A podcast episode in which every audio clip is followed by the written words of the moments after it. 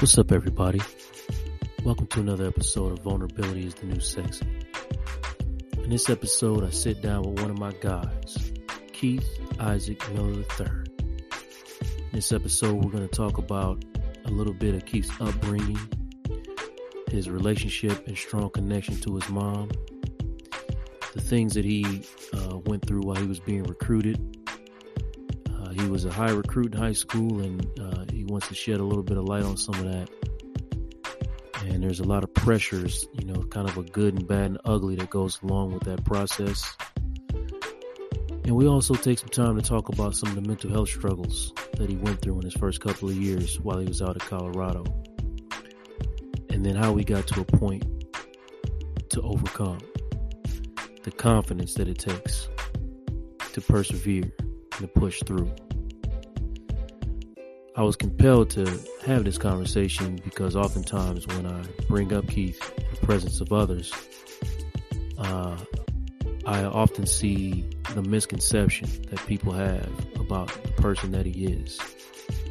When in my experience with him, he's been one of the most grateful, uh, hardworking, and I know that he has a, you know, he has a blurred line between confidence and arrogance, but there is some humble and some humility to him.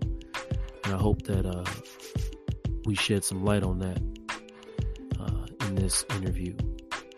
So uh, sit back and uh, get to know him, and hopefully you get to see what uh, what I love about him. All right, here we go.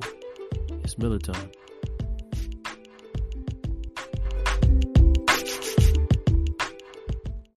So let me ask you this, man. Do you what do you know or how much do you know about like your birth story, like how you got here and all of that? Mm, I don't know that much. I mean, like you talking about like my parents? Yeah. Yeah, I don't I couldn't even tell you really. I just know that they both play sports at uh well my dad played football at UNT and then my mom she was going to UNT to play basketball, I think. I think they met in that area, UNT area, and then started dating. It's really all I know from my understanding. And even with that, you still carry a name that's been passed down through two previous generations. Yep. So for you, what does being Keith Isaac Miller the third mean, or does it not mean anything really at all? I mean, it means something because, like you said, passing down the name through generations. So, like in a couple years, years ahead, I want to pass down the name as well. But I mean, the name means a lot to me. Just being named after my father and my grandfather, and both of them playing sports. But it just means even more because neither one of them made it to the league. They both made it to college, but I want to be the first generation to make it to the league. So tell me about your father and then your grandfather, what your relationship with them, because well, I never even met my grandfather. I just hear stories about him from my aunts and then my grandma, my great grandma. I just hear stories about him and from my mama. But my dad, I mean, he's been in and out of jail, in and out of my life, really. But I still gotta. I mean, I don't hold any grudges or anything he had his he did his mistakes when he was younger. But now, I mean, I talk to him every other day, if not every other day. Just trying to hold that bond with him because I mean, growing up, it was just me and my mama. So I needed I needed that father figure in my life. And then that's when you came into play, really. So I mean I talked to him. He's good people. I love him to death, but I mean, yeah, I don't know how to even explain the situation relationship really. People hear that man and and think oh there's another another person talking about they don't have a father. And and you know so many people out here that well i didn't grow i didn't grow up without a father. So you know ain't no you know it's not really a struggle because we all went through that or something like that. And uh it, it's kind of discounting on those of us that have to grow up without a father. When you think about that at times as you've gotten older you know let me ask you this: When you were younger, when did you kind of realize that you were growing up without a father? When did it become clear, like, okay, some of these guys over here, because you've been playing sports for your whole life, and I'm sure you've seen fathers here and there. when did it become kind of evident to you, like, oh, my situation is different? I mean, there was been there's been times. I mean, he was in Dallas, and I had a football or basketball game. He would tell me he was coming, but I mean, he would never come. He came. I think. I think the last time I seen him at a game to watch me play, I think I was like in second or third grade. But he always been in my like he always been in a circle. Like he knows like all my offers and stuff like that. He looks it up, but he's never been to a game since I was a little kid. But other than that, he um I found out really yeah after after the football games, but outside of football, when he used to tell me that he was coming to get me and never got me. And then like there's been situations with him and mama, like he would do some stuff to my mom, not uh not like a physical way, but like he would talk down my mama name and then he would just go back to Houston and not tell nobody or stuff like that. Your mother's your your, your ace, your number one. Um, yeah. Did it started? Did it did it start? You know, um, helping you grow resentment, or I mean, I'm just trying to figure out like the, the, the connection. Okay, man, this is supposed to be my father, and he's hurt my mother. So now, who are you really to me? You know, you know what I'm saying? Yeah. After when I got older, I started realizing that I mean, shit, I mean, shoot, really all I needed was my mom at the time she was the one that really helped me get to where I was at from football. She made me go outside. We stayed in an apartment at the time. But when I was little, I started playing football when I was four. Football, we would go outside. She would throw the ball. She would set up cones. We just did drill stuff like that. And then basketball, her playing back. She played basketball in high school and college. So basketball was her first love. So I mean, she was really hard on me. She was hard on me more, and, and you know that she was hard on me more in basketball than she was in football. Like sure. there was somebody that could have guarded me. Like you know, she would be screaming, "Take it yeah. to the hole! He can't guard you." But in football, she just let me do what I wanted to do. But in both sports, she really did that. But yeah, once I once I got older, I realized. I mean, all I needed was my mom, and she taught me everything: how to tie a tie, all types of stuff that a father would supposed to do. So I really wasn't even. I really didn't even take it personal when he found out because I knew I was gonna go places. Like I knew I was gonna get Division One offers, full ride scholarships. And then when the time came, you could obviously see that you want to be a part of it now. So what, what I'm hearing you saying is that growing up, you weren't even really aware of what you was missing, uh, or at least not that aware because your mother was filling all them gaps. Yeah. And now that you know you you know you've done well for yourself, you know, um, you feel like um, things are changing a little bit on, in that dynamic. You feel like, I mean, that's it's not probably not just even your father, right? He's probably got a lot of people that want to be a part of you now, right? Yeah, yeah, it's a lot, a lot um, of outsiders.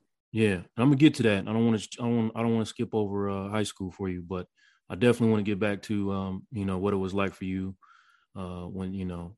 I mean, I was there. You know, I, I was there pretty much when when when you made ESPN top ten. It was like. Whew, it felt like an overnight thing for at least from from my perspective, from sitting where I was at. But um, going back to going back to you know your mom throwing you a ball. I didn't know your mom who, but it makes sense because I remember she uh jade you up when we played the parents versus uh. I wasn't in the game when that happened. Oh well, I know she she hit a few, and I I, met, I just thought she was you know, you know, in shape or something. I didn't know she had the background. Man, all this time, it makes a lot of sense now. The way she used to act those games. She's a hooper. Uh, so yeah, going back to some of that, you know, your mom put the ball in your hand.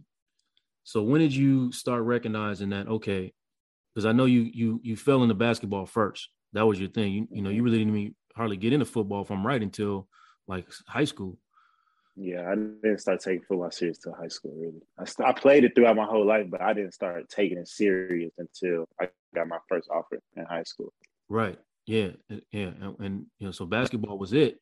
So she put the ball in your hand. When did you start think realizing, okay, I'm a little, little, little nicer than this dude, little nicer than that dude? You know, when did it start hitting you? Really, like I'd probably say fourth grade. Yeah, fourth grade is when I really realized that I could be cold in basketball. When I was playing with Pipeline at the time. Oh yeah, yeah, yeah. I remember those pipeline T-shirts. Yeah. So when I was playing, I was playing with Pipeline. Uh, we had the point guard Jaden Jones. He goes to Rutgers now. Uh, he was one of the top guards in the nation, so he already had the attention on him. And I mean, just me balling out. There was there was games I had more points than him, and I mean was games obviously he had more points than me. But I mean, ever since ever since I played with them and I was balling out, my name started getting brought up more and more. But I, at the time, I was only in fourth grade, so I mean, college coaches couldn't even offer play like little kids in fourth grade unless you was just like that dude. But really, fourth grade is when I when I started taking basketball serious and realized that I can I could do something out of it. So I got a hold of you about sixth grade, right? And um, you know, I noticed right away that everywhere we went, you knew somebody. Every tournament, yeah. yeah and I was like, man, why does, this, why does this little dude know so many people? You know, and at the time you was, you know, you still had that baby fat on you, you know. Yeah. You wasn't, you know, you were a little taller than everybody, but you weren't super much taller than everybody. So I didn't I didn't get it. You know, I mean, I, mm-hmm. I mean, he all right. I thought he all right. Yeah. But uh when you came in right away, it was a um it was like you forced me to earn your trust. And I kind of felt like, you know, that was just maybe the way you were going to be with every every coach. Either you either you earn it, earn your tr- earn my trust, earn my respect, or I'm gonna just do me. Because when you first came in, you were just I'm gonna do me, and then we kind of got to a point. Even as a young person, we're like, okay, all right, I'm, I'm gonna listen to him a little bit, and then all of a sudden, you was listening to everything. Do you remember how that was for you? Uh, yeah. I mean, that's always been my that's always been like my mo- my uh motto, really. Yeah. But I got better at it as I got older. But what you mean by that's that? what every player. That's what every player like. I think that's the every player's like motto. Like you gotta you gotta earn the coaches gotta earn your respect and trust because growing like for instance, I know we're gonna talk about Colorado, but like at Colorado, when we got our new coach, he came to the locker room and he told us like he's gonna gain our trust. Cause I mean, there's we want players don't want to play for somebody that they don't trust. Players don't want to play for somebody that they can't, yeah, like I said, like, like they can't trust or they can't believe in to win a game or something like that. So really, trust is a big thing. That's a that's a major role for both players and coaches.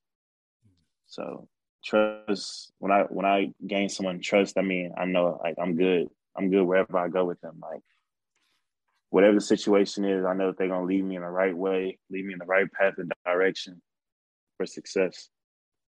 So so let me get personal for a second then. When did you feel or do you remember when you felt like, okay, I can trust this guy? Just talking about me. What grade was it when we was in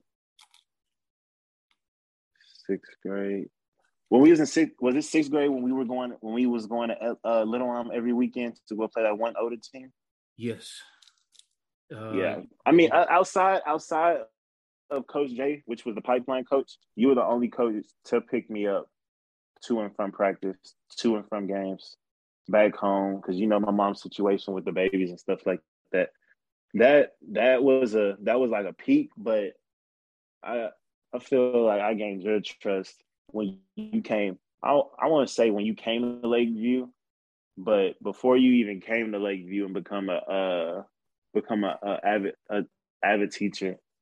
But middle school, that's when I that's when I for sure gained uh when I gained your trust because I mean you was like a second father. You brought me in the house, cook you cooked for all of us really. If nobody, if the basketball team was not at their own house, we were all on Nash Drive. Yeah, that's what's every every weekend. Whether it was a pool after the tournament, whether it was a pool party just for all of us, you go to the store and barbecue. Whether it was Devin birthday party when we all stayed at the house, everyone was laid out in the living room. Whether it was, it could have been anything. Basketball tournament after somebody football game, and then what other people don't know is everybody didn't go to Lakeview or the Colony well, shoot, everybody did go to Lakeview or the Colony. Really, I mean, uh, Lakeview. These are these are these are like, middle school and high school for people that are not from uh, you know our area. But Lakeview is a middle school he went to, and uh, the middle school that I worked at at the time, and the colony is a single high school town. So go ahead, bro. Keep saying So I like people don't know that the people that didn't go to the high school with us that went to other schools, like for instance, Marshall Lee's the one he go to Tioga High School. Mm-hmm. We we all had a connection with everybody. So we all like when we planned to all go to his basketball game. So I mean, it was just really a brotherhood with everybody, and then outside of that, yeah, it was it was really like family vibes. But when I gained when you gained my trust was really sixth grade going into seventh, middle school time. And that seventh grade is when we started doing uh, um, those uh, private workouts. It was just me and you. You, and this is where this is, this is when you gained my respect because at that time, you know, we were, you know, we were having a good time all of us were. We were traveling, you know, we were hooping, we were laughing, um, but nobody was really talking about doing extra work at that age. You know, you you middle school, you what, 13, you know, 13 years mm-hmm. old, and you yeah. were the first person to come pull me aside and say, "Can we get some extra work in?" And that's the kind of stuff that I'm talking about, like that people don't see or notice that people didn't, you know, when the cameras weren't on, you were the guy to say, I'm I think I can really do something with this. Let's get some extra work in, coach. And we would go into the gym, just me and you, and put extra work in. And uh yeah. that that that was different for me. Yeah. Um nah, so, those were the days. Yeah. Yeah. I still got some videos of that. But uh when when you when you talk about that brotherhood because I tell people all the time, you know, I got, you know, you know, I got two sons. One, you know, the younger one doesn't really have that uh that that group like y'all had. But, you know, when I talk talk to people about it was so much more than football and basketball, man. Like I never experienced anything like that. I've never seen anything like that. I mean, I know you got, you know, different pockets of friend groups, but when you were experiencing that, how important was that was that bond that y'all was building? Because I mean, I mean, hell, you just you just hung out with Marcus this morning. I mean, and that was yeah. Y'all still y'all still are all still bonded in a way, and when y'all get together, it's like no time has passed every time. Yeah. Um. Shoot, when it was when it was the Tigers group, I mean, there was a times someone would get in trouble, and we we we as a group of young teenagers, 13, 14 years old, we was trying to find a solution to get the other friend out of trouble. Like we just exclusive. Like we just Hold on. I mean, we just trusted each other, but it wasn't nothing like that. I mean, it was like some old stuff. We can't get in trouble for it now, but I mean, it was like we trying to we trying to find someone a phone because they mama just took someone from they they mama just took their phone away. Like you know, like we just all wanted to see each other happy. So there was like there was times for instance, I'll speak on my example. There was times I would get grounded, and Marcus or Dom would text my mama talking about can keep do this, can keep do that, knowing like everybody know my mama crazy. Yeah, let's get that on. I mean, I was just Your mom does not play on any level. Man. On any man, level, there's no extra wiggle room. You don't get what she needs done. It's no phone, no nothing. All that's cut off. Man. On my phone gone, you know it's gone forever a minute. She don't care. I got a basketball tournament in Hawaii the next day. I'm not going with no phone.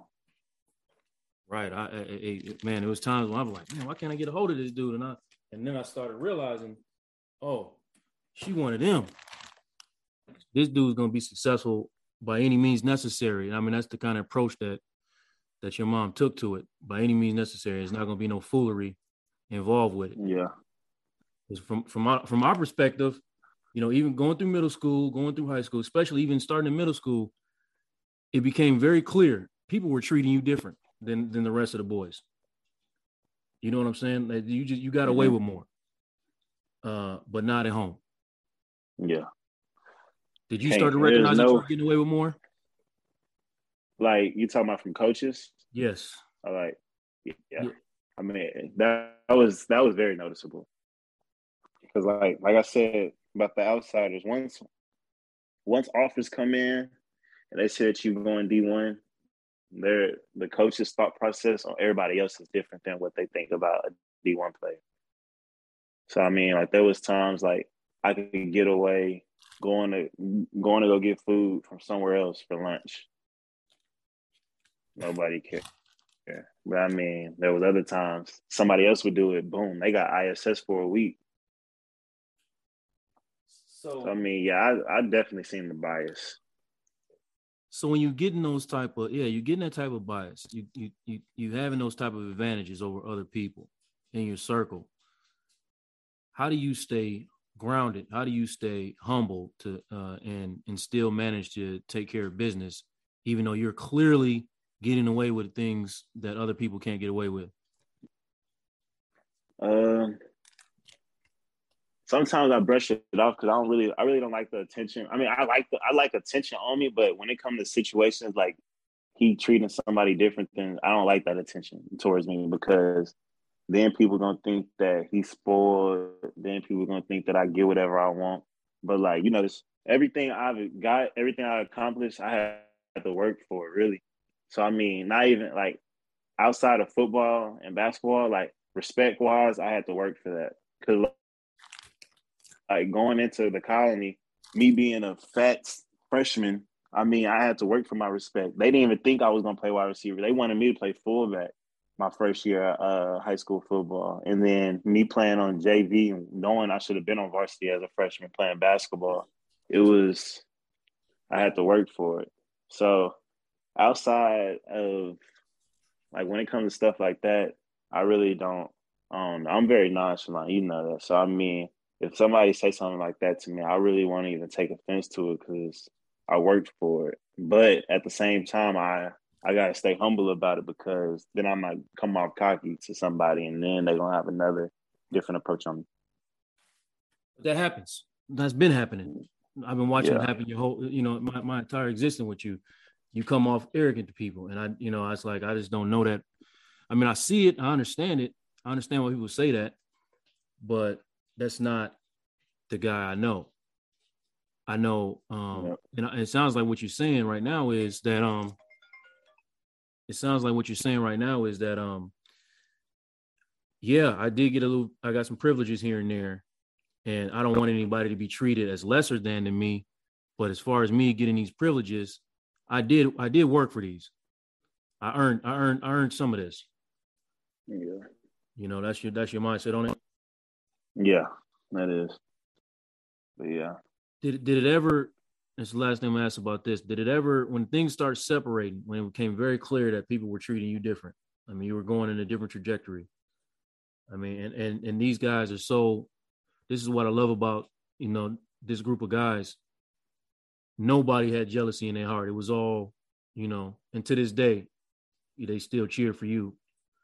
Um, but did, when it when it started separating a little bit, did you feel a way about that? Is it something you kind of? I mean, I don't want. I'm almost like, did you feel any kind of guilt about that, or you just was like, like I said, uh, I earned this. No, but at the same time, I wasn't. I wasn't about to switch up on them because I mean, like for instance, uh, anybody, anybody on the Tigers, they know they can hit me up. I'm not about to blow no one off. Anybody, they DM me on Instagram, I'm gonna respond. Because at the same time, outside of my other friends, those were the ones that I started with. Like you know, you know they say you eat. Uh, I'm gonna eat with who I started with. Yeah. People don't know what we went through. People don't know about the San Antonio trip Come with on, all of us. Come on, man. It's a friendly podcast people, now. Come on, man. people people don't know that you that we had to walk to the gym because everybody was mad about the way we played at uh, at a tournament. They don't know. They don't know everything we had to go through. They don't know we had to we had to leave school. We couldn't even go see our girlfriends after middle school because we had to walk to Miss Maryland house because we had to uh, we had to practice for our new edition thing for the banquet. It was it was so much stuff going on when we were younger. So I mean, I'm not I'm not gonna switch up on them. I can't. so like at the same time, yeah, they they know it's love on this side. And then I'm gonna meet them at the top eventually. What'd you say? Man, I said I'm gonna meet them at the top eventually. Whether oh yeah, yeah. I mean, some of them, some of them not even gonna play sports. Yeah, everybody good. Some everybody's good. That's the thing. Like everybody's going their way. Everybody's good. You know what I mean? It's yeah. just you know the lights is the light, and I'm not saying when I say pull away, I'm just saying the lights got brighter on you. You know what I mean? That's just what yeah. it was. You know what I mean? I, just yeah. a fact. It's just a fact. It ain't nobody, not me knocking anybody else.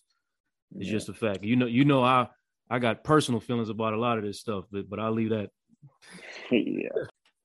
So with us, it was always more about the development of you know of, of y'all as young people and and productive individuals you know because if you was down with us you was down with us. It didn't matter what your trajectory was. I, you know you were you were there you were playing. But it came a time when like your mom came to me and said he says he's serious about this so i'm going to start pulling him away to do different things. And i honestly didn't feel a way about that like i really wanted to see that happen, you know, because I wanted to see you get every mm-hmm. opportunity. And I would have done the same thing even for, you know, my own son. Uh if it was if it was something there, you know.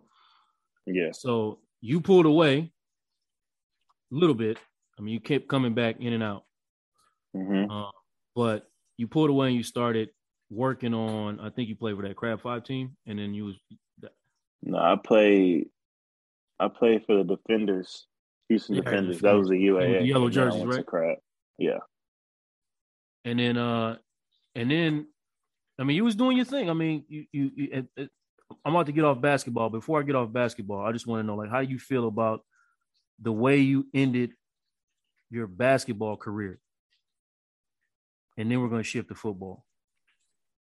I feel like I ended it good, but I don't think it's over now. Now that I'm going to commerce, there is no end. Yeah, I mean, the the way I ended it in high school, I mean, I still regret some play. I still to this day, I still think about certain plays from playoff games, especially senior year when we played Coffee, uh, Colleyville Heritage, mm-hmm. and then sophomore year when we played Frisco Lone Star. There's still plays that rem- remind me of my mind. Like if I if I had this one rebound, it would have sealed the game. If I would have made this one free throw, instead of dunking it and missing it, I should have just laid it up. Like there was there's plays that still I still reminisce about in my head that can change a change a game and make us go farther in the playoffs than expected. You, never you never forget them losses. Mm-hmm. Never forget them, especially them critical ones. When you uh when you are recognizing that you know you can actually make a way for your family uh through your athleticism, um, I want to talk about the mental health that goes into, uh, or the, you know, just basically the mental status that goes into being kind of a standout athlete at the high school level. And also, you know, not that your mom would ever put that type of pressure on you, but did you put any pressure on yourself to, you know, I got to do this for the family? Yeah. I mean, every time I tell my mama that, she tells me that I'm, I'm, I don't need to be worrying about her and the boys because she got it. But at the same time, I, I do need to worry about them because there's days, you know how my little brothers get. There's days mom be over, overwhelmed from work, and then boom, my little brothers come in here all, all 10, 10 plus. That their energy level is through the roof. My mom, she just be wanting to chill out and relax, and then say say my youngest brother breaks something, and then DJ, the second youngest, is mad about a game or whatever. He in there crying. My mama overwhelmed and stuff. And there's been times she been calling me and you could you can hear in her voice that she's stressed and overwhelmed. But it messes it messes with athletes' mental health when when you go to a school and you know that you're that you're doing everything right and you're balling out and stuff like that. But the coaches don't see it. Or they do see it and they they'll acknowledge it, but when the time comes, they don't they don't make change. Like there's times that a player would do the wrong assignment, and he'll be a senior, do the wrong assignment, and then boom, you get in, you do it right. There's no acknowledgement. But at the same time, I don't be wanting acknowledgement for them. I just want them to know that I'm working and stuff. Uh, I want my coaches to know I'm working, but at the same time, yeah, it, it messes with yeah, it messes it messes with players' mental health because outside of football and basketball, I mean that's what I grew up doing. So if I stop playing football and basketball, I don't know what I'm gonna do. And then the, and then me not playing, that messes with my mental health because I'm trying to help my mom and my two little brothers out. She's a single mom at the house. We've been in and out of houses. When me and her, like there was been times me and my mama, we had to we had to stay in South Dallas at my aunt house because she can't she can't pay rent for the month for for the apartment we were staying in. But keep in mind, my school is all the way in Carrollton, so we was driving an hour plus early in the morning, six a.m. to for me to get to school. And then when she had my brothers, we got we moved out of the house. We had to move to Fort Worth. You know that we had to move to Fort Worth, and every morning we had to wake up at five a.m. just to drive to the colony, so she could drop me off at TC.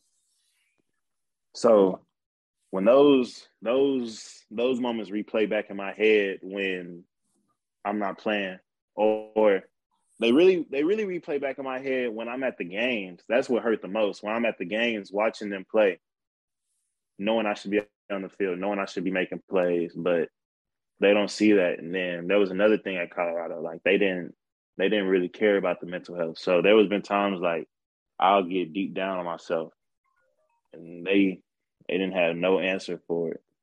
So yeah, mental health plays a big part in athletes.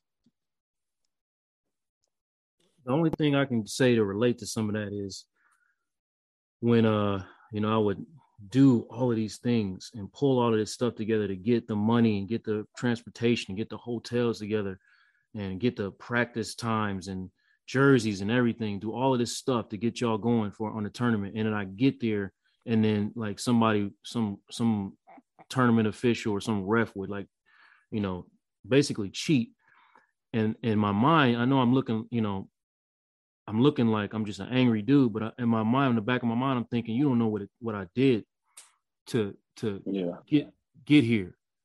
And all I'm asking you to do is be fair. And that's kind of sound like some of the same thing you're saying. You don't know what I did to get here. I just want you to be fair. I don't need you to give me nothing. No, that's um, how that's hundred percent true. When uh before I jump to Colorado, I want to talk about can you define life really and tell me if I'm wrong about this. Is is there is there is there like a break in life in your line of life that would say before Sports Center top ten and after Sports Center top ten?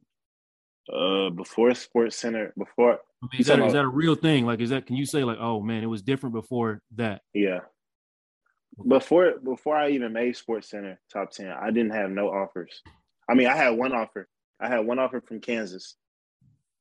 But after, yeah, especially being in high school and everybody, everybody in the areas, like if you went to if you went to Hebron or you went to any of the Frisco schools or you went to Little Elm, you know people at the colony. And the same thing for the colony. So I mean everybody around.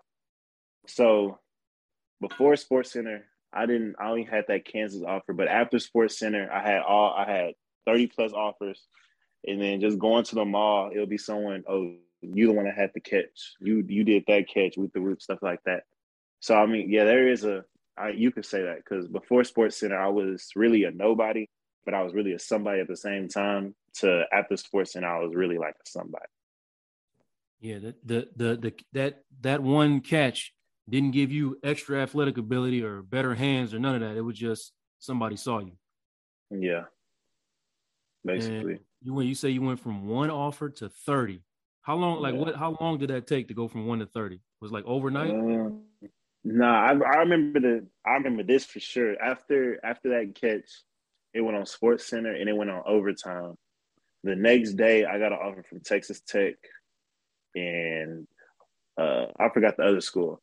But the next day is when I started getting offers. The next day, coaches started following me, and then throughout my whole junior season, that's when I started getting offers. But it was it was some days it was some days like for instance when we played Little Elm at TC, I got three offers in one day from Georgia Tech, UNT, and I think it was San Diego State. And then the next time we played at Little Elm, I got another three offers that same day. I think it was like Kansas State, uh, Ole Miss, and I forgot the other one. But there was there was some days I got more than one offer in a day whether it was back to back, like coaches would be lined up in our field house. Just we just be in individual rooms. They'll come in talk to us. Or we're offering. They'll walk out. Next coach, they didn't offer, but the next coach that was in line, he offered. It got overwhelming at first because I mean, there was times I might, I might have it, I might might have had an offer in high school, and I don't even know I had the offer because it was times I got overwhelmed coaches was texting me out the blue. Coaches was coming to the school. I forgot to write down the school that offered me. But yeah, I got those. I got all my offers really junior year throughout the whole football basketball season. When um, do you ever sometimes stop? Because that's a lot. Like that's that's a that's a. You basically said nobody was paying attention to. All of a sudden, they're lining up outside. Do you yeah. ever think about what your life would have been like if that catch? I'm not saying if you don't even make the catch, but if they don't record that catch and it doesn't get on Sports Center top ten, do you ever think about what your life would be like if that doesn't happen? Uh, I don't think I don't think my life would have changed anything. Cause I mean, I think I still would have balled out throughout those games, but the catch was like a bonus because people like the people on Sports Center. When I talk to people on Sports Center, they said that catch was probably I don't know if they was over exaggerating, but they said that catch was like the second biggest catch outside of Odell Beckham's. I mean, that's what everybody on Twitter was referring that catch to. And I mean, like for instance, Michael Crabtree, um, not Eddie Lacy, uh, Leonard Fournette, like they all they all retweeted it. There was some big time people that retweeted that catch. So that catch gave me an extra boost, but I don't think that I don't think that catch would have defined me really. So for somebody out there, some of these younger people out there, um, that are getting ready to, you know, and go into this process of recruiting, give let's give your take on the good, the bad, the ugly of recruiting, the the the stress, the pressure, uh, all the all the BS too, uh, what it does to your uh, mental health, everything that goes into that process for you because because that catch was what uh you were a junior. Yeah. Oh, so you still had a year of school left. Yeah. And you had choices to make, but you know, not a not a line like you said, line up at the door. So what? Tell me about that whole good, bad, ugly recruiting process overall. The good thing about recruiting is, I mean, they're showing you a lot of love, love that you wouldn't even see from college coaches, really, or love you wouldn't expect to get like coaches calling you every day, checking up on you trying to see how the family doing. They just trying to get a bond with you. Like they trying to gain your trust, really. So they're they're just showing you love. So that's the good thing about it, really. The bad thing is the love that they're showing you is fake. Like the fake love that they're showing you is like it's in disguise. Like they're not. When do you know it's fake? Do you know when you're going through it, or you know now looking back it was all fake? I know I know now looking back. So if I was if I was a football athlete, if I could go back in time with everything I know now, I don't think I would have made the decision to go to Colorado. Because really? when it comes to recruiting, you gotta you gotta not just go to a school because of the name, not not think of it like I'm trying to get away from home. Because when you go to school, you will be homesick. There's days that you don't want to go to workout. You probably want to go home. There's days they're not giving you a chance and there's nothing you could do because you 13 hours away from the home from home and there's times that you don't even have money to buy you a plane ticket to go home but the main bad thing about recruiting is hmm, the love the fake love that they're showing you sometimes it don't be real love and also it's stressful because they be making the coaches want you to make a decision asap like after you take a visit I don't think there's any football athlete that took a official visit and the head coach didn't have a meeting with them and their parents and said, "Do you want to commit now?" I mean, you're on the spot. So there was times, like for instance, when I committed to Kansas, he pulled me and my mama in the office and said, "Do you want to commit now?" Ten minutes prior to that meeting, my mom already told me she don't want me to commit, but it was just in the moment, in the spot. You don't want to say no to the coach, really, because this might be a one in a lifetime opportunity because if you say no, they can just go find somebody else and offer them. They can commit on spot, and you don't have a, even you don't have a committable offer no more. So, so at the time, yeah, I looked at my mom. You walk out of that room. You walk out of that room. You might not get this chance. Yeah, there was that time. I looked at my mom. She shrugged her shoulders, and I said, "Yeah." But the good thing about it is that you can't. If you can verbal commit, but you but you're not actually going to that school until you sign them papers on that dotted line. So yeah, bad thing about recruitment is the fake love and the stress. But the ugly is that once you sign your paper in that dotted line, I'm not I'm not gonna say they have control over you because when I got to Colorado, they didn't have have no control over me. It like, but they have control over you. Once you sign that dotted line, the recruitment, everything that they said in the recruitment process, that is going down the drain. Unless you just have a big name to you. That's really all it is unless you got a big name or they giving you money. But outside of that, if as soon as you sign them dotted line and you get to that school, they're gonna treat you just like you a nobody. That's how I felt really, because it just felt like high school all over again. Freshman year, none of my coaches at the colony messed with me like that. Really, mm-hmm. there was some coaches. I mean, there was coaches I'm cool with at Colorado when I was a freshman at the colony, but there was times that the coaches, the main coaches, they didn't rock with me. So the ugly about recruitment is that they going they gonna treat you like you a nobody, and it messes with your mental health because if you're an athlete and you're getting offers, the co- the coaches are gonna have the coaches that's recruiting you and the head coach, they're gonna come to your house and they're gonna have a house visit. We let we let the man the people let people I said people let people people let these coaches come in their house, sit on their couches, look their mom in the face telling me telling them your son's going to play your son's going to do great things here he's going to go to the league all this stuff that she wants to hear and then in your mind you like yeah you about to be that guy and then when the time comes and you get to the school they don't they don't stand on nothing that they told you and then say for instance they do and they bring it up they will make a joke about it and be like the recruitment process over with so it's like a business really they just they really just selling dreams. That's the ugly about recruitment. They just selling dreams. They just they're trying to at the end of the day, they're trying to get paid and they're not trying to get fired from whatever school they're going to. They're just trying to get their money and they're just trying to stay out the way. So they're going to sell dreams and do whatever they can to get their money. So it's really a selfish game when it comes to recruitment. When you taking in everything you just said, I want to go back to that meeting with Kansas. Now you years later, you in the room with Keith Miller the fourth. Now you know more than you and your mom knew at that time. How does that meeting go differently, knowing everything you know about the game right now?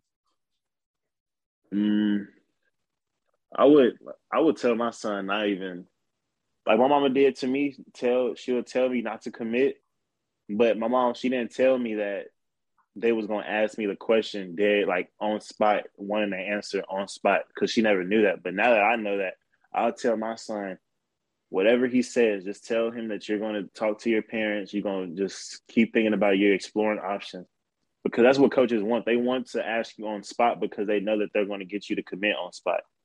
There's some guys that they will just say no straight up and they'll be like, I'm still looking at options, but I would say like 85% of the guys they're going to commit on spot because they're not used to it. It's like it's like a detective with a flashlight or a lamp in your face asking you 30 questions in a minute. Like you're not gonna you're not gonna be able to keep up with it and you just might you might just fold and be like, Yeah, I want to commit. Big so time pressure. It's big time yeah. pressure. Yeah, it's, it's yeah, it's some pressure for sure.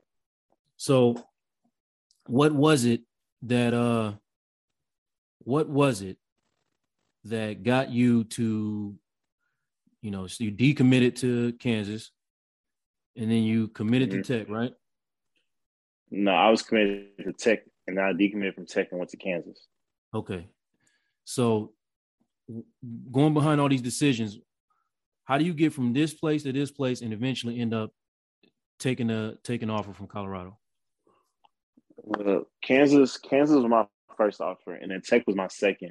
But the bond that I had with my the wide receiver coach that was recruiting me throughout my sophomore and junior year, but he didn't offer me till my junior year.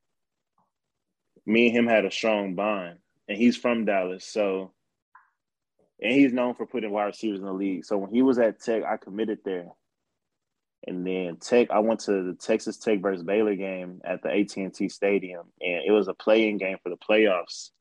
And if Texas Tech lost, Coach Kingsbury, who's their head coach, which is the head coach for the Arizona Cardinals now, he was going to get fired. So Texas Tech lost. I think they lost by like three. If not even three, like two or one. They lost, and then like 30 minutes after they left, after the game was over, they posted on social media that the coach got fired. And we, I was just sitting in the car. Coach, you had a bond when got fired. No, Coach Kingsbury, the head coach at Texas. The head coach. Got, okay, okay. Yeah. Go ahead. So the coach, the coach I had a bond with, his name is Coach Emmett Jones. He's which is crazy because he's back at Texas Tech now. He just got the job back at Texas Tech. He uh he texted me and was like, wherever I go, I want you to go with me. But he also was telling me that he's not trying to leave Texas Tech. So if they fire Kingsbury, he might have a job at him getting like the intern head coaching job or whatever. But it didn't go that way. He texted me like a day after and said they fired him. So I asked him where he was going. He still didn't know. He eventually texted me again, told me he was going to Kansas. I was like, set it up because I was just trying to go wherever he went. I was like, set up an official. I want to take an official. And it's just a coincidence because Kansas coach has been hitting me up all day, every day, telling me they want me to come. So I eventually went and took a visit with him. And then it was, I mean, it was nice. It was nothing bad about Kansas, but I committed there because I wanted to be with him. I wanted to be coached by him. So then that was my junior year. Going in after the after football season, I decided to decommit because I kept getting all these offers. I kept I decided to decommit from Kansas because I kept getting all these offers. And I feel like I made a decision too early because like I said, when I got in the meeting room and they asked me if I wanted to commit, I folded. And I just said, yeah.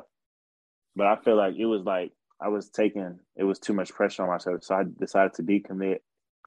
Offers kept coming, offers kept coming. And then Colorado hit me and they offered me.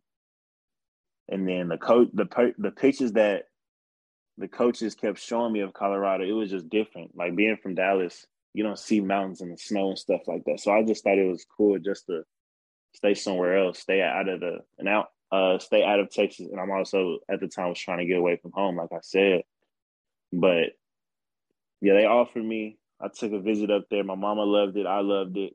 We thought it was the spot. The way that they was talking to us and treating us, they was treating us different than they was treating anybody else on the visit. Like they was treating us like we was like Obama and Michelle.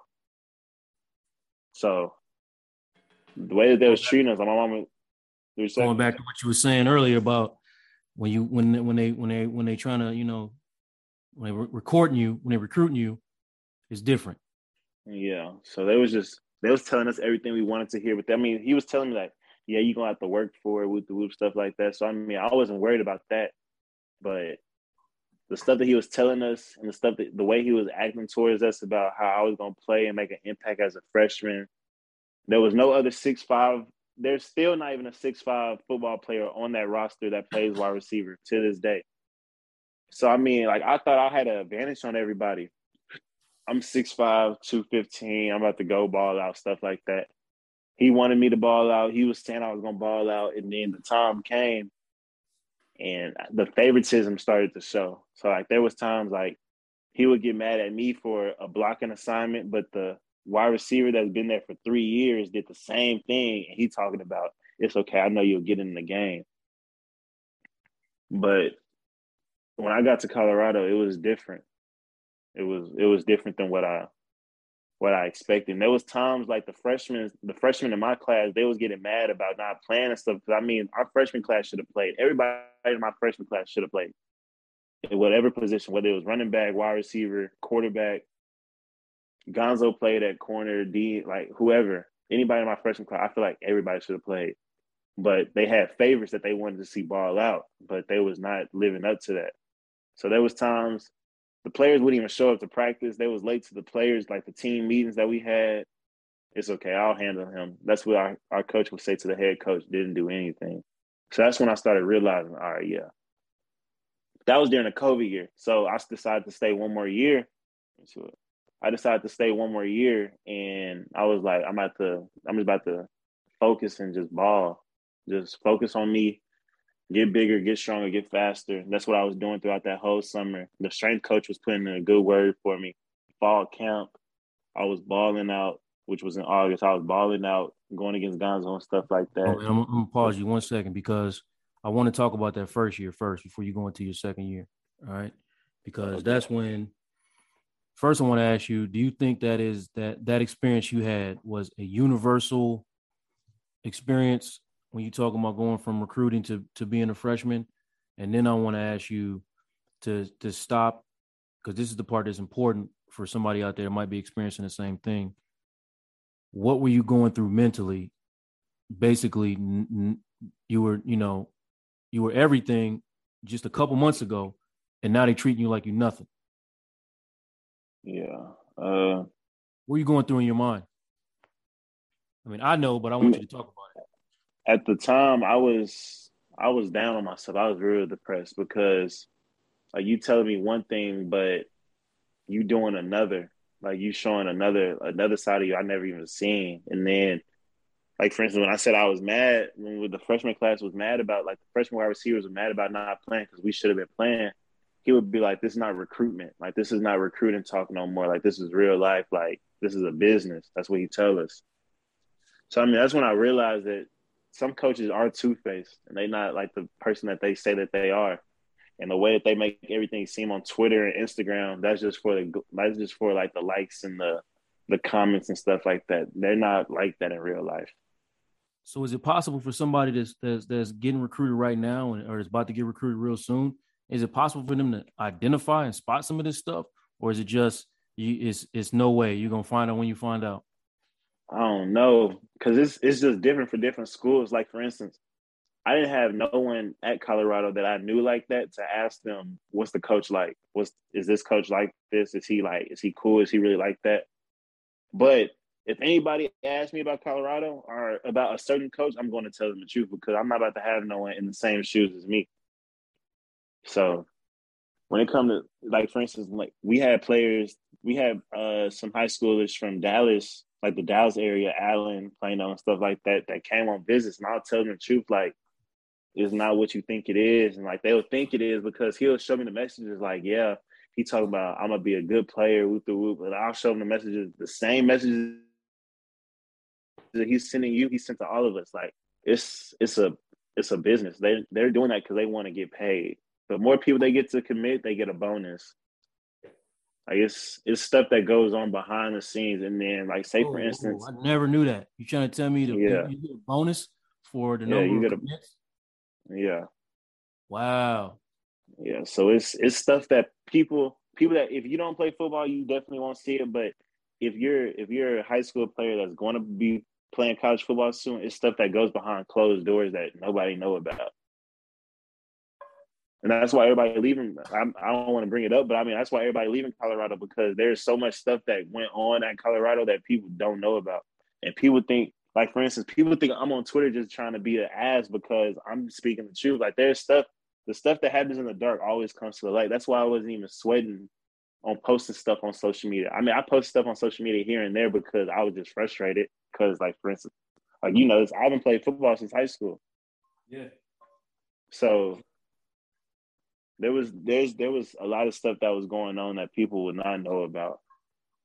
It's just like politics should not play a role in playing time. I, I, I, found, yeah. I feel like I'm not saying that for you. I feel like that's what you're saying. No, that's no, that's a lot of politics. It's it's a lot of stuff that be going on that I didn't even know about. I still there's there's probably some stuff I still don't even know about that other players do know about. But yeah, it's, it's a lot of politics.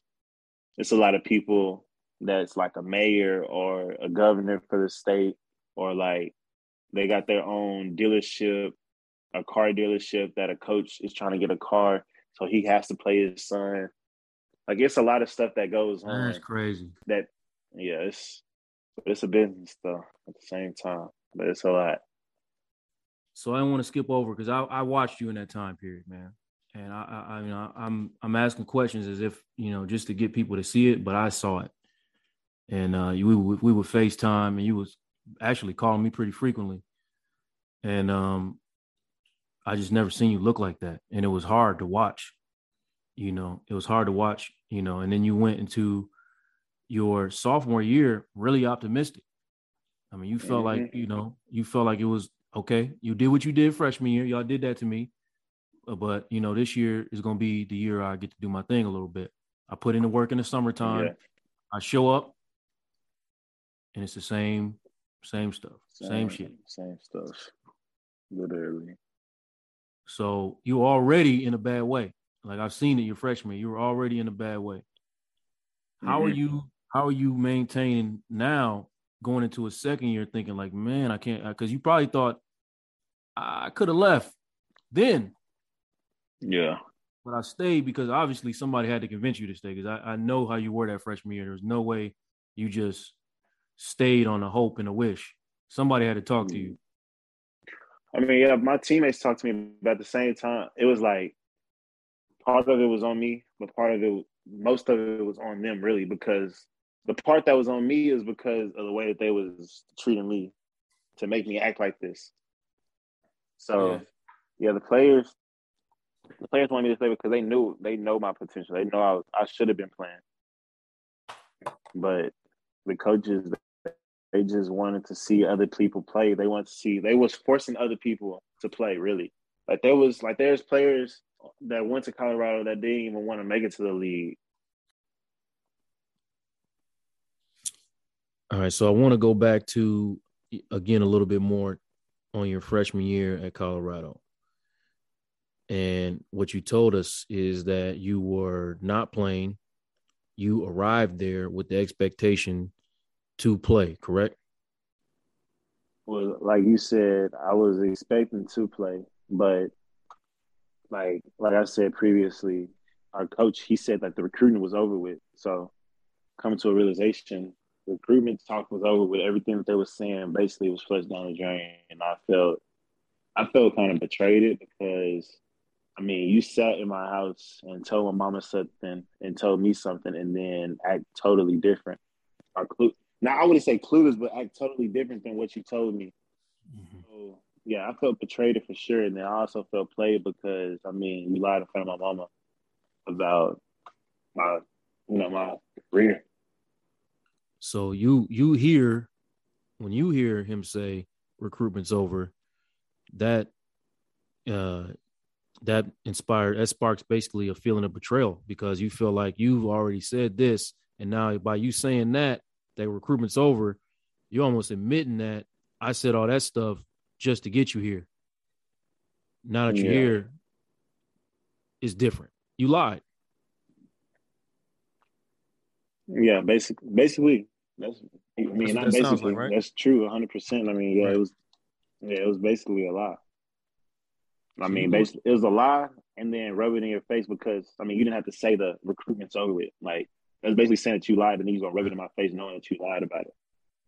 So not only that, now now now it's not only betrayal, you also you kind of feel like you're being attacked. Yeah. And you're going from back that, to your go ahead. That coaching experience, yeah. I said from that coaching experience, yeah, I feel attacked. So you're going back to your room, you know, and talk to me about, you know, I've seen you. Like I said, I've seen you. I saw your face. Talk to me about what you're going through mentally. You know, I, when I saw you, you know, your energy was down. You know what I mean? It was just, it, it wasn't, all your charisma was kind of, it was lifeless a little bit, man. So I want you to talk to somebody. Yeah. T- talk, talk to us about what that was like for you, man. What were you really going through? What were you thinking I mean, about? Like I said before, I was, I was depressed. I was down and then, I mean, football supposed to be a getaway for some athletes. Oh. Some, like I said previously as well, mm-hmm. some athletes, they didn't even take football serious. Like the people that was in front of me at my position, they didn't even want to make it to the league. They were just playing football because they just had the opportunity to play, but they don't they don't have dreams and aspirations of going to the league. Everything everything that they get is from their parents. They're they're spoon like players are spoon fed, so they used to hearing yes. But that was one thing. So I mean, already already being depressed about me not playing and stuff, and then me knowing that I should be playing was messing with my mental. So I was depressed. I was I felt betrayed. Like I said, there was sometimes I would wake up and I wouldn't want to like. I would call mom. Sometimes I wouldn't even tell my mama this because she's 13 hours away. She's already going through what she's going through with my brothers. I don't want to put more stress on her plate, but I mean, there was sometimes I would have to break down to my mama and tell her like, I don't even want to be here. When I say here, I'm talking about like on earth. Like there was times like it was it got to that point. Like I was thinking about ending it all. And I mean, I called certain friends and told them like, this morning I, I damn near almost thought about doing it to myself, but like I don't want to. At the same time, I have those feelings, but I don't want to leave my brothers and my mom. I mean, that was that was really the main thing. Like, I really wanted to. Yeah, it was times I didn't want to be here. There was other times I would, I would wake up in the morning and be like, "What do what do I need to go to practice for?" So I'll text them and tell them like I was sick. Like, yeah, I don't feel good. Everybody on the team know, oh, know I'm perfectly fine, but everybody on the team know that if they if they wanted, they wouldn't have got this side of me if I had either a fair chance or I would have had the truth being told to me. If I would have had the truth being told to me that I wasn't gonna play, I wouldn't even went there. But depression, yeah, it was it was a pain. So at the time, they was just telling me to go to PHP. For people that don't know who PHP is, that's physical health performance. So anything about drugs, enhancements, or mental health, you got to go through them. I don't know. I feel like it was a big scam because coach would tell me to go talk to them. Like I would tell him, like, coach, like you making me not want to play football no more. Like I love football, but he made me not want to play football no more. I was supposed to be happy to go to practice. I was practice mad throughout the whole day. So he would just tell me, "Did you talk to PHP?" Like I don't want to talk to PHP. I want to talk to y'all. Like I need to talk to my coaches to know, like, what am I doing wrong for me not to be playing? They just bypassed it. Like they, like literally, I'm not just saying this for the likes and retweets and stuff like that. But like anybody that went to the University of Colorado could vouch for me. They like brush it off and just tell me, go talk to PHP, go talk to PHP. Well, that's your you're not talking to PHP. Like PHP can do so much. And me, you know this because me personally, I'm not opening up to nobody that I don't know. Mm-hmm. They're wanting me to go to another group of people to open up about my mental health, to talk, thinking I'm going to tell them everything. I'm not about to tell them everything because they say confidential That's another lie. It's not confidential because everything I just told the, the therapist, how does my coach know? Like, how does he know? I never signed no paper saying you could tell him nothing. I didn't do none of that, but somehow, some way, he knows. So I mean, it's all over the place. So that breaks that trust. Yeah, but my obviously. mental health when I wasn't, yeah, that broke that.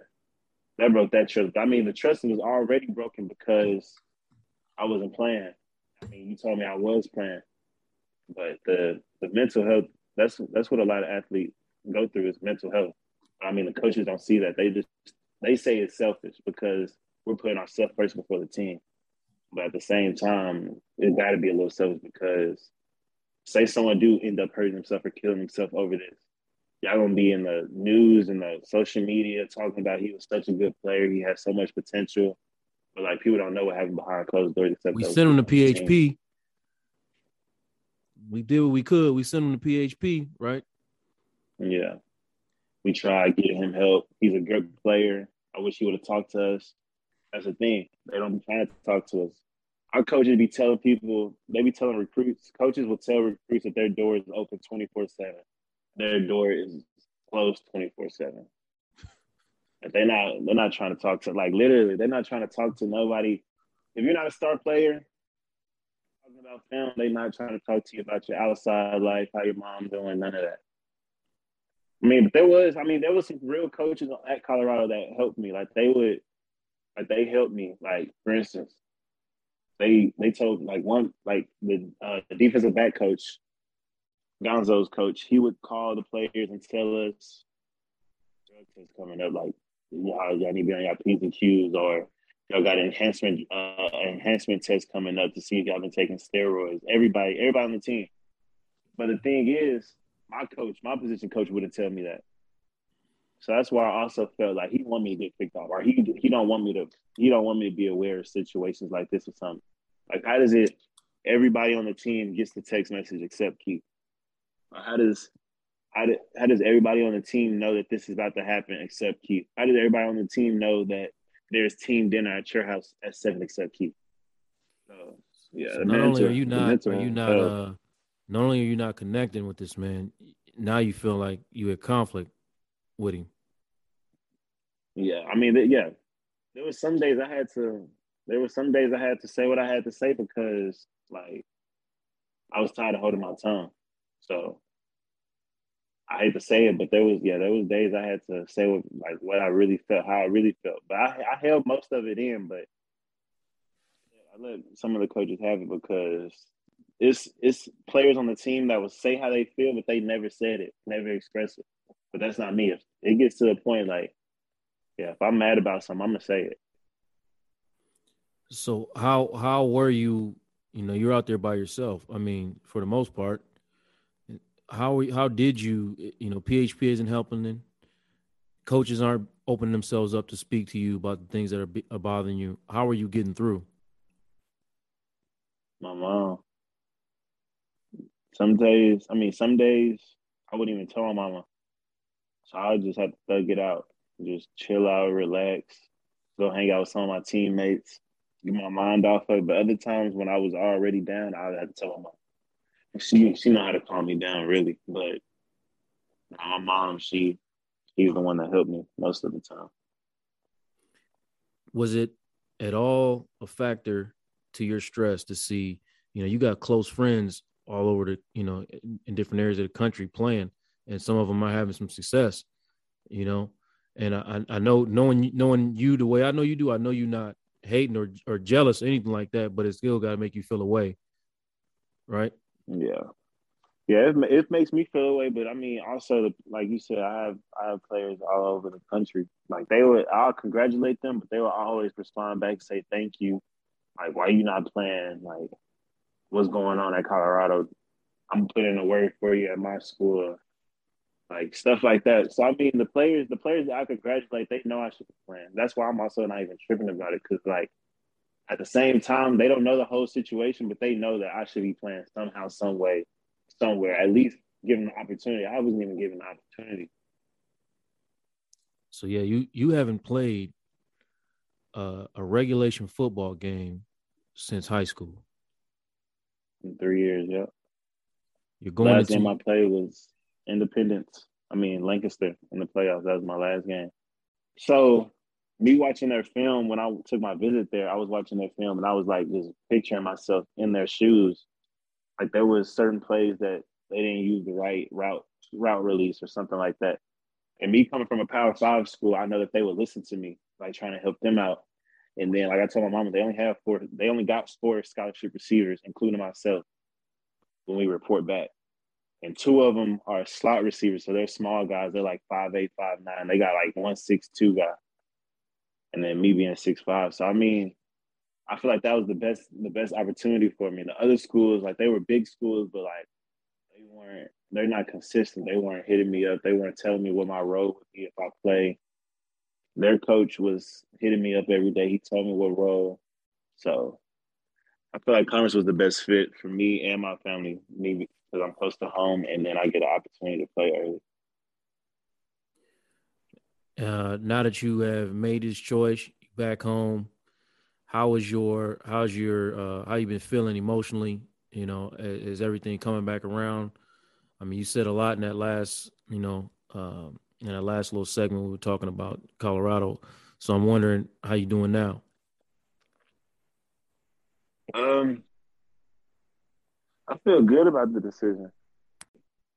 I just know when I ball out, everybody's gonna be like, everyone's gonna know like the truth. Everybody at Colorado gonna realize that I should have been playing.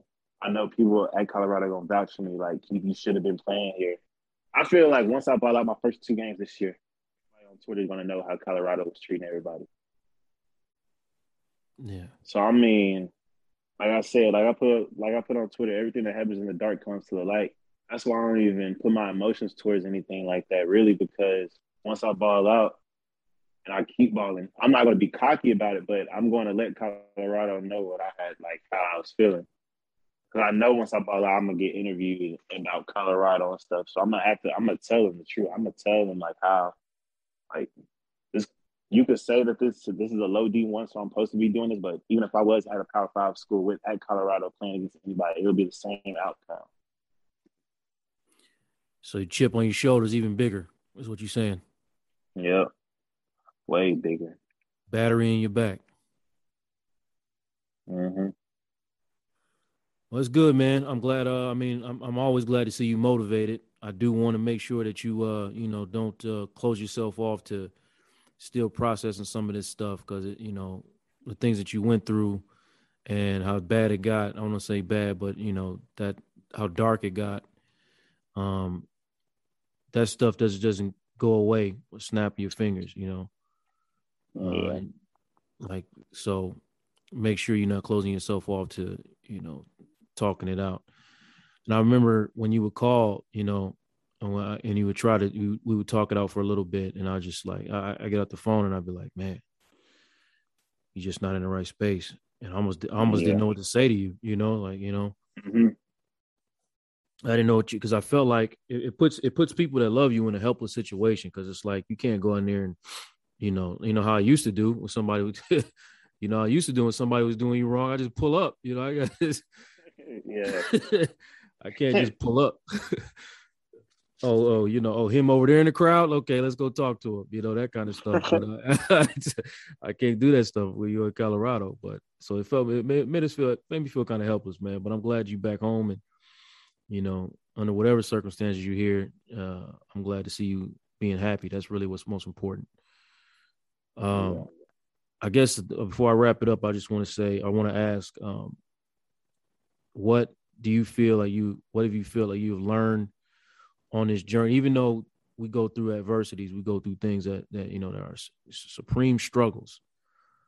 If we're paying attention we see why or the purpose for our struggles. Why do we go through this? Have you seen that yet?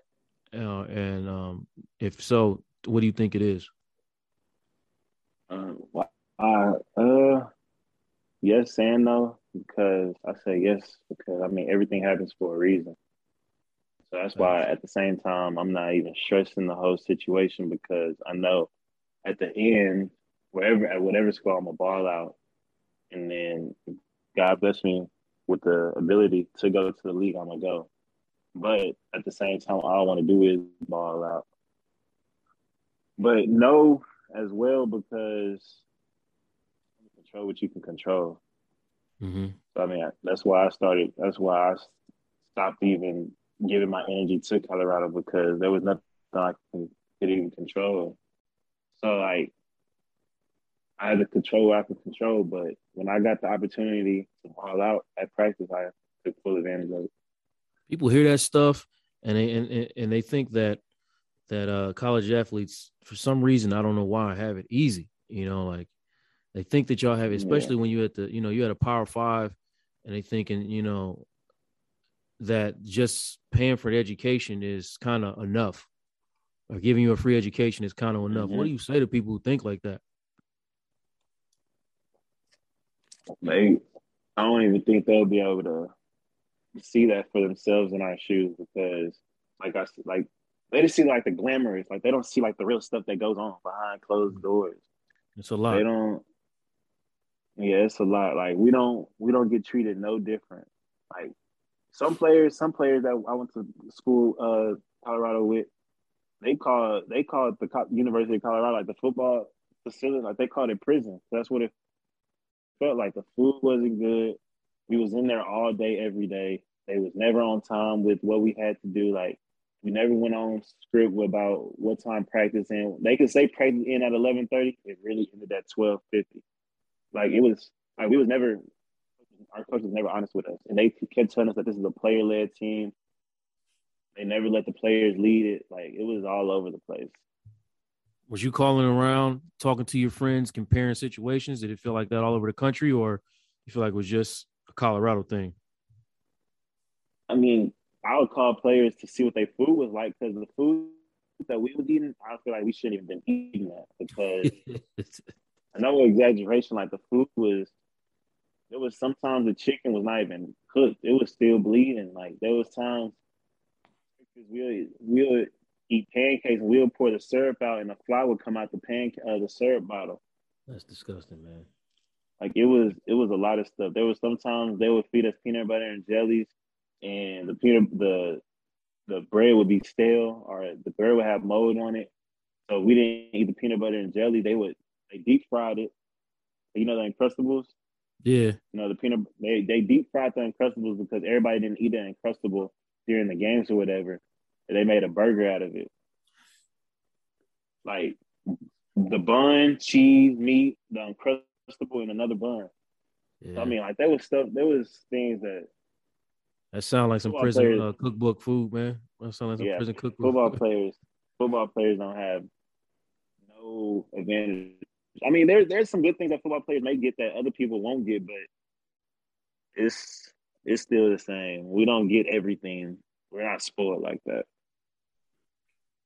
When you make it and you sit in front of the next generation, uh, it's always people always go if you if you smart and fortunate, you get to live by a certain code, a certain level of principles that kind of under underwrite everything you say and every message you put out.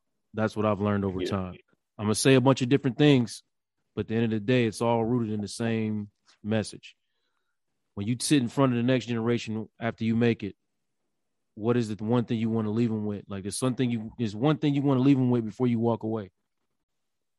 I was gonna say what our captains used to say: "Don't follow the crowd." Really, that that goes for every aspect in life. Like you just can't follow the crowd. What football wise, you can't you can't follow the cool football players and go with them everywhere because the people the people that they know are not gonna treat you the same way they treat them outside of football, like you going you going out with your homeboys that don't even play football to like a party, but you don't feel safe about it. Like you can't you can't follow what other other people doing. Like there's sometimes you don't have to make a decision for yourself. Like for me, there was sometimes I wouldn't even go to a party in Colorado, and then next morning I'll wake up, shot, 15 shot at. Like there was a big shootout, a shooting in Colorado, like five minutes, not even five minutes away from my apartment that I stayed in. The crowd's going to get you in trouble, and the crowd is to get you. It's to make you not even remember your goals, really. All right, man. I appreciate you taking this time. It's good to talk to you, get some of this out. Um, uh, I'm grateful that over the years, man, we've been able to maintain this relationship. You know, I love you, and uh, you know, I'm I'm I'm rooting for you, brother. I'm gonna be there. But you owe me about 80 90 dollars for this Colorado merch that I can't do shit with now. So run that. As soon as you make it, that's the first check you need to write, man. And a, an apology. I got you. You know what I said? I love you, man. Take it easy. All right, man. I love you too.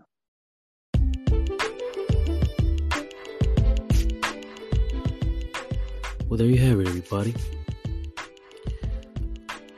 Keith Isaac Miller III. I hope that uh, the purpose for this interview was served. You got an opportunity to hear the vulnerability of uh, what it takes to be a college athlete, especially when things aren't going your way or as planned. Um, and get an understanding of how important it is to have the right support system around you to hold you up. Uh, and when you break down, having the right type of love around you to build you back up. Uh, I'm, I'm, personally, uh, as you know, a huge fan of the mother son relationship. And this has been one of my uh, favorite mother son relationships to witness over the years. Um, and I'm just, I feel privileged to uh, to be exposed to it. I appreciate uh, you all for listening. I hope you got something out of it. I know I did. See you next time around.